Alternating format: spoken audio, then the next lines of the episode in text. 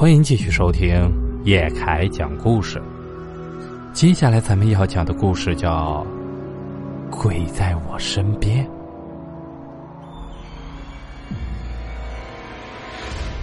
我小时候生活在东北农村，一到了冬天，放了学，我们几个小伙伴就会跑到江边去玩。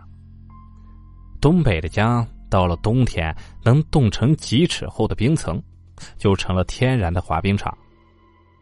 我们那时候冬天最大的乐趣就是滑冰，大人滑冰刀，我们小孩滑冰梨。那天我和大东还有二强子是一块去的，上了爬犁就开始比谁快。我的技术那不是盖的，很快就把他俩落在了后头。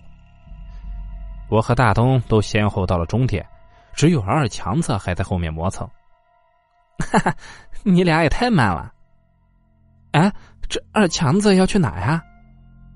就见这二强子滑着滑着，突然停了下来。他从爬犁上下来，开始往一边走。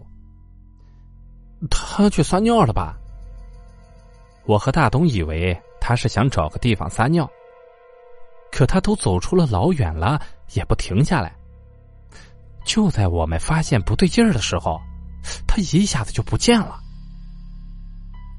完蛋了！二强子掉冰窟里了。很快，我和大东都反应过来了，二强子是摔冰窟里去了。有人摔冰窟里去了！有人摔冰窟里了！我和大东一叫唤，滑冰的那些大人就全都聚了过去，把二强子从冰窟里拽了出来。我和大东把棉衣脱下来给他围上，送他回了家。他妈让他躺在炕上，又捂了大被。就问起了怎么会摔到冰窟里呢？二强子就说了一个让我们害怕的事情。他说他当时正拼命的想追上我们，正滑着滑着，他看到了冰底下有东西，是一个人，还冲他笑。二强子就说他身体好像当时就不好使了，就跟着那人走。他说。他当时迷迷瞪瞪的，就像踩着棉花一样，跟着那个人就一直往前走，走到了一个冰窟窿跟前，然后就直接跳了进去。等摔到了水底，他还看清了那个人的样子，看上去在水里泡了很久，身上漂白，脸上的肉都烂出一个坑一个坑的，头发也掉了很多。要不是有人把他给拽了上来。他就得让那个人给拖走了。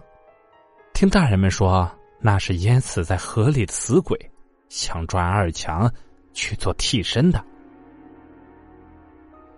还有一件事呢，是发生在我身上。那一年，我一个舅爷去世了，然后我家很多亲戚都参加了葬礼。等办完了葬礼，就在我老家一块拉家常。我爸说。我在一边玩，突然就低着头在那自言自语，说的话听起来很奇怪，那语气在抱怨，充满了怒气。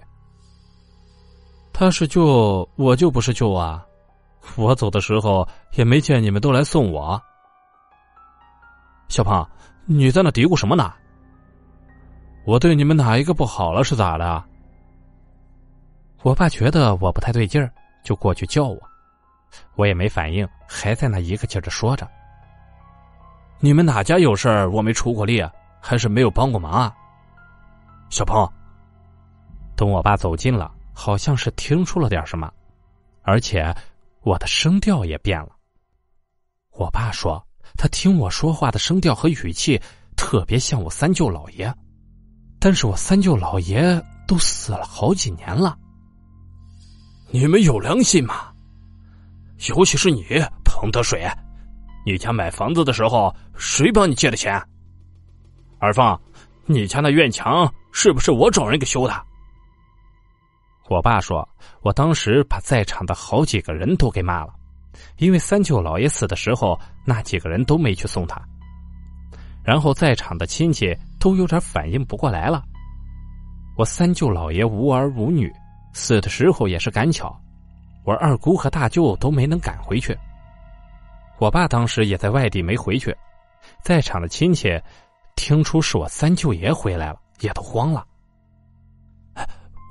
我怎么听他说话像三舅啊？三舅不是三舅？我走的时候咋不见你们来送啊？大家都知道这是我三舅老爷挑理了，就都上前给赔不是。三舅啊，是我们做的不对，您别为难孩子呀。他年纪小，受不了这个。三舅，你快走吧。